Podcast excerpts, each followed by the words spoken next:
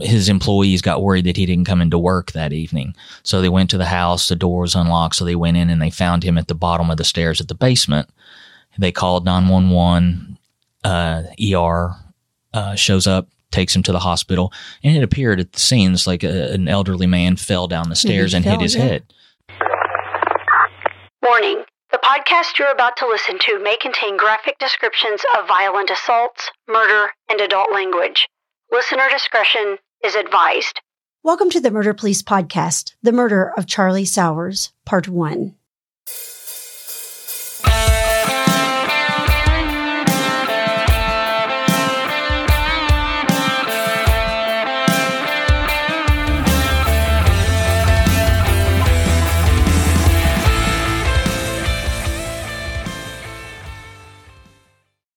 Welcome to the Murder Police Podcast.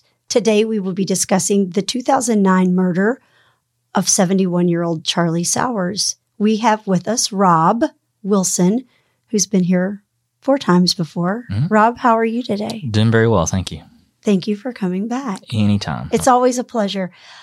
David, how are you? Good. I'm here. And thanks again for coming back. We were joking before we started. We should call this the Murder Police Rob Wilson Show since you, I think you've outranked everybody. I think that- Rob has Yeah. outranked everyone yeah, that's this ever is been uh, here. my fifth visit. Do I get like a gold jacket or You do. something? We Yeah, should get yeah, a. yeah. Got a pint glass Yeah. there. We'll Mhm. top it off for you with something. I'll a take jacket. anything you guys want to give me for free. We No, will uh, pass there's it a right murder out. police pocket knife. Just we don't want that to show up in a crime scene, or do we? I mean, it's, so it's Some good advertisement right there. exactly. Just if make sure it's angled so the forensic pictures get it in the sternum wherever it's left. So, but there, no, no, all kidding aside, thanks for coming back. And this Uh, is a I- fascinating case too. Yeah, I, think always enjoy coming back and talking to you guys. good Yeah, deal. we've had you for our listeners who have maybe not listened or want to listen. We've had you on here for Alex Johnson, very interesting case, Mm-hmm. probably ranking up there with one of my favorites. Mine too. Uh, Megan Liebengood, Mm-hmm. Todd Schumacher, which we just covered not too too long ago, and then cold cases with you. Yep. You're just a plethora of knowledge, Rob. Well, you stay in one place that long, so you're going to come across some cases. So, yeah, I was in homicide for almost 20 years. So, certainly had my share of interesting cases. yeah. Tell us a little bit more about you and your career, just to refresh people. Sure. Um, joined the police department, um, I guess, summer of 98. Went through the academy and then um, got assigned to West Sector, second shift. Did uh, two, three years there. Then the first chance I got to uh, interview or for the detective bureau, I did. Was lucky enough to land in the robbery homicide unit and so fortunate to get into a unit with such top notch people. There wasn't a better place to learn investigations in the homicide unit with that personnel. And it was fun. Oh, I mean, it was so much fun. Yeah, for sure. Got to say it's fun. Either- Yeah. I don't, don't I don't know if people would grasp it that way, but it was. I mean, there is, you know, a morbid side to it, but that job has to be done. Um, but you do it long enough and you have to do it with a sense of humor or you, you will go a little crazy. Oh, I'm sure. And, And fortunately, you made it in with just that few years on, which was a sign of how things have changed. Is that years ago you went to the detective bureau based on seniority, which didn't Yeah. always get a lot of work done. But that's a whole different era. yeah, So- it used to be seen upon as like almost a retirement gig. yes, exactly. You know, you could go to burglary and just ride it out, and nobody cared if you solved any cases or not. Um, homicide unit was a, a little different, and we got really lucky with people like Paul Williams, James Curlis, you know, as the supervisors, Chris Schoonover, and then we get Matt Brotherton, Rob Wilson, Dave Richardson, Bill Brislin, Steve McCown, Franz Wolf, all these people that we didn't have any movement in that unit for over 10 years. which is fantastic. Yes, Fantastic. and that's uh, that's you know there have been talk about just for mental well being, you only stay in homicide or sex crimes for like five years. And it's like that's when you're really just learning the job. You Oh, know, I you're becoming proficient at it. So I understand that and appreciate you know people caring about our mental health and such. But uh, you're really just kind of catching your groove at that five year mark and really becoming confident in what you're doing. And I think there's worse places to work in the PD. Oh, the crimes against, children. Amen. That, that, that one is I just is mind blowing, and God bless the people that, that can deal with Yeah, that. So. uh, I went. Of course, I've been to several autopsies. I've only been to one child autopsy. I'll never go again. That one, that one stuck with me, and it's like I don't need to do that. Mm. Yeah, it's it's it's rough. Those are the ones that really go Mm-hmm. inside that box and Yeah, and come out on you unexpectedly. yeah. usually. Those people do some uh, terrific work, and yeah, hats off to them. Yeah, good people, good people. Well, this case that uh, we're going to talk about today, what stands out about it that is different than maybe some of them that we've talked about on the show before? Well, it's actually a, a cold case that got solved. Amen. Uh, it uh it happened in 2009, and I wound up making an arrest in October of 2020. Cool. Good. This is good because I think the show you did with this on cold cases was super educational for people. Good. There's so much misinformation in the world right now about what the police can do and Mhm. why they end up being parked like that and, and Right. whatever. And I think that you cleared up a lot of the uh, Well, mythology that's out there. So this will be uh, your whole thing in cold case in practice. I'm excited about it. And to have it go so long without being solved, I'm sure that was a huge relief for the family to finally have some knowledge of, of It was, but the um, they were cautious. I opened it up again for maybe two months and did some work on it and saw that okay, I think it's got some legs. I think we can do this. And only at that point did I contact Mr. Sowers' uh, daughter, Sharon, and tracked her down in Richmond and and had a talk with her in her house. And she was she was happy, but she was also please don't do this unless you truly think you can solve it.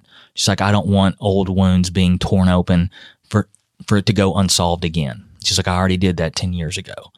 So promise me, and I had to stop her. I was like, I never promise I'm going to be able to solve a crime. I will promise I will give you my all, and I will be transparent. I'll stay in constant communication with you. There will be things that I cannot tell you about the investigation, but I will tell you everything that I can. I, I think that's so important to be straight up about that. It, You uh, have to. I know of a case right now that's unsolved, and uh, the victim's family, and I don't have any reason to doubt them, but according to the family, a detective somewhere told them one day that I'll have an arrest in six months, and uh, we're well past that. Mhm. Yeah. And and the idea being is that is stick with the idea that we're going to work hard at it because I think it, taking somebody on that roller coaster ride would just be awful. yeah, it's not fair to them. What a, what a neat thing to talk about. Yeah. Then, well, um, Well, tell us. So you actually were primary, I guess, on this when this happened on May 27th of 2009. Did this initially become yours, or was no, it? The it was originally um, David Richardson and Chris Schoonover worked it. Um, I remember going out to the scene that night simply to help with a neighborhood canvas um, because at first um, Mr. Sowers got found because he owns a, a restaurant and a bar off uh, Bryan Station Road in the I believe it's the High Crest Shopping Plaza. I think it was called Thoroughbreds at the time. Um, his employees got worried that he didn't come into work that evening. So they went to the house, the door was unlocked, so they went in and they found him at the bottom of the stairs at the basement. They called 911. Uh, ER uh, shows up, takes him to the hospital, and it appeared at the scenes like a, an elderly man fell down the stairs and fell, hit his yeah. head. So we get called initially, and a patrol unit uh, responds. They call out a detective. We're not thinking much of it. And while they were at the scene, the detective, I believe, gets a call from one of the officers at UK. Says uh, the doctor says that there's multiple strikes to the head, so this isn't going to be from a single fall. And at that point, um, several detectives from the homicide unit responded. I believe it was Dave Richardson because he was next up on the homicide rotation. Chris Schoonover uh, was going to be his secondary, and then I think Bill Brislin, Steve McCown, and I showed up to assist with just a neighborhood canvas. gotcha. What do we know about uh, Charlie Sowers then? Quite the character. Mhm. Uh, everybody we talked to, um, like I say, he owned a couple of different businesses, um, and I think this is what probably got him in trouble. He liked he didn't use credit, or he had a big wad of cash on him all the time. Liked to show it, you know. He'd pay beer vendors, uh, employees in cash, you know, so everybody would see what you know that he had a stack of money. Um, but again, kind of a rough and tumble guy, you know, uh, kept his bar in check. He didn't have a bouncer. He just kind of did it himself. Um, but really had a reputation as just a, a big, lovable guy that, um, liked his businesses. He liked the horses and, you know, sports and, but, uh, just really enjoyed being at his bar and I didn't find, uh, many people that had anything bad to say about him other than, you know, he, he'd flash that cash and they were always afraid, especially in the business, that someone would come in, you know, and try to rob him.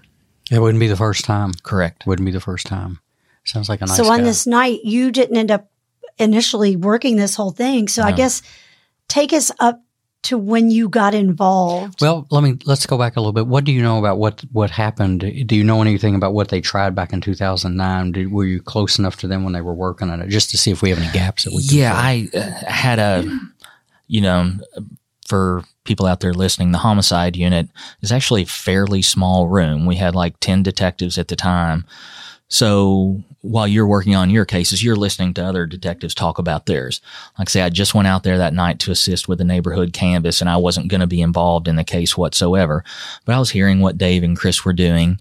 And it was one of those cases where you get a tip pretty soon um, of who the suspect or suspects might be and then you start getting a couple more. And so dave and chris did their due diligence and was like looking into each uh, suspect as being the individual that may or may not be responsible for the death of mr sauer. So um, it was really your standard case. Um, just they never got quite enough. And then these weird things happen like dave richardson got promoted. There we go. and so that case then goes to Chris. Well, at that point, Chris is still working his cases as his primary. And then Chris got pulled into cold case thereafter.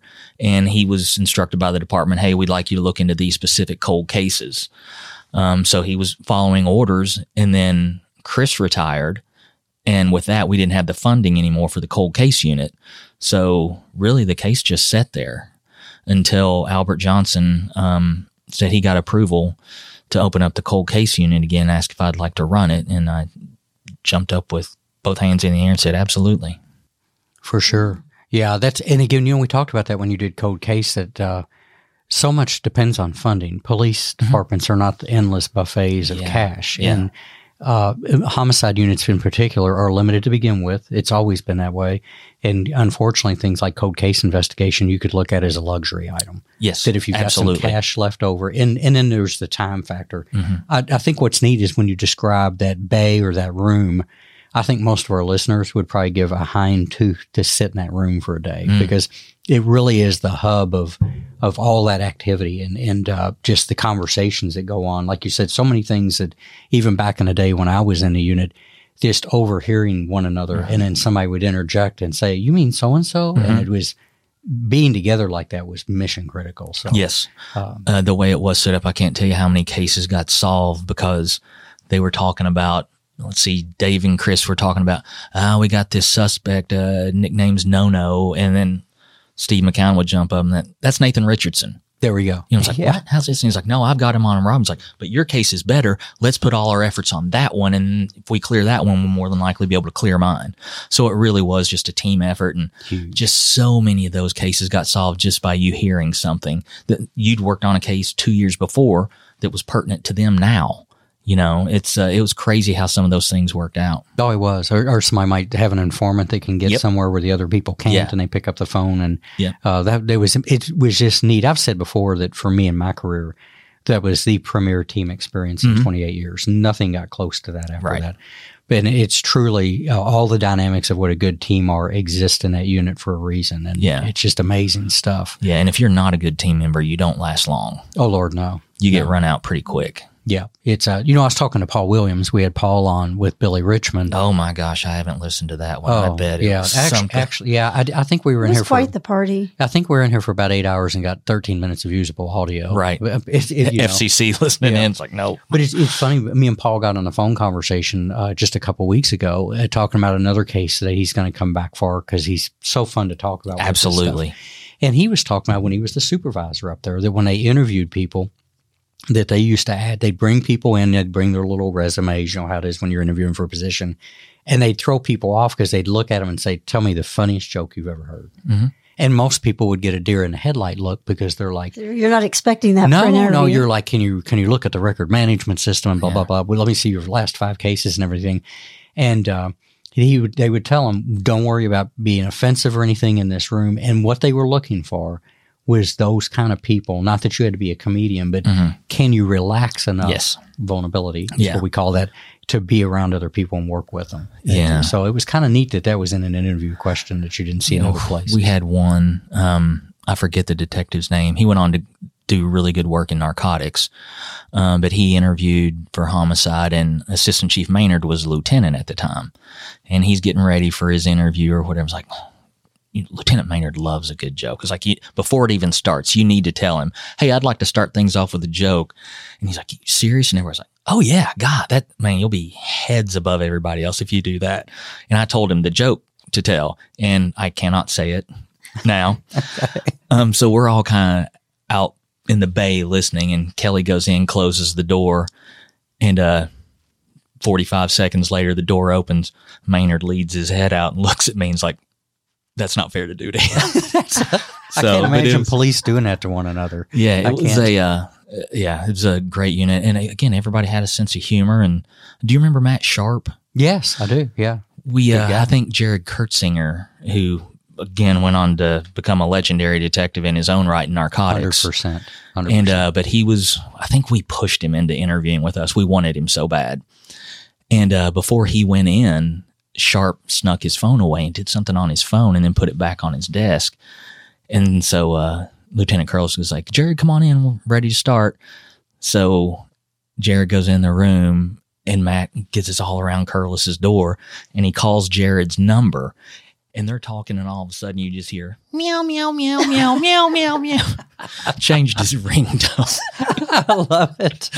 and of course, Curlis, with one of the best senses of humor ever, you could just hear him laughing. He's like, Jared, it's not a big deal. Yeah, yeah, exactly. That's the stuff you miss when you retire. Absolutely. Is that, is that it? Uh, it was a car. It was a comedy caravan for the most part when you yeah. were up there, and that's how you handled the nasty. Yeah, absolutely. You had to laugh about everything you could laugh about because you, that's how you that's how you just put everything away where it could where you could work. Yeah, I've heard a lot of people like athletes when they retire. It's like, what do you miss most? And they're like, the locker room. That's it. Yeah, for sure. And that's pretty much what that is. Yeah, yeah, exactly. And Brad Ingram came up with something when he was a lieutenant over homicide.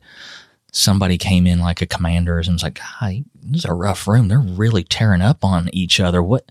This can't be good for morale." He's like, "They are verbal sparring." Yeah. He goes, whether they know it or not, they're preparing to go on the stand to be cross examined. You right. have to be able to learn to think on your feet and defend yourself, you know, and if you can't do it here, it's going to be real tough in a courtroom. Yeah.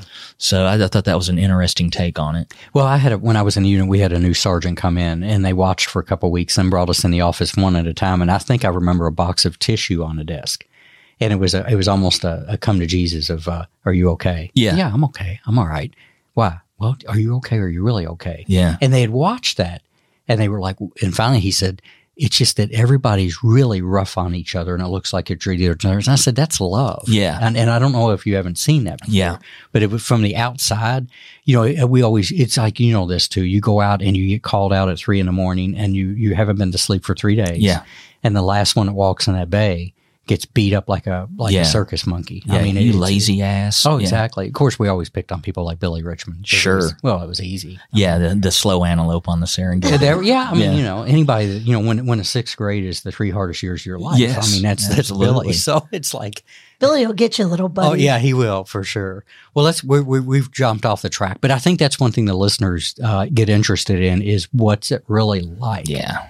Compared to the BS that's on TV and the movies and stuff Right. like that. That that uh, it is a t- it's a huge team thing. There's no room for ego in that, and these cases would never get laid down if if people had an ego involved in that. So yeah. getting back to it, so we I think you brought us up to speed on what what they what the initial work was, which I've Well, I do. was I do want to ask. So Yeah. this poor family, they went just more than ten years hoping, Yeah. waiting, waiting, and nothing. Correct. Um, Dave and Chris worked it really hard for six months. And then, you know, there's only so much you can do. Thank you. Um, and if Franz Wolf had this problem on his first couple of murders, you know, he's like, Rob, am I missing anything? It's like, buddy, you're not. Yeah. It's like, I- I've been with you every step of the way. He was brand new. I was like, there's not anything you haven't done that I could pick up and say, oh, you haven't tried this. It's like sometimes you have to put it on the shelf for just a bit and just kind of maybe pull it down in a month and look at it again with fresh eyes. It's like sometimes, Franz, it just takes the phone to ring. You'll get a call one day and it will unravel so fast you won't believe it. That's important again for victims' families to know. Yeah. because another one of the things that's out there in the in the mythology is nobody's working on the case.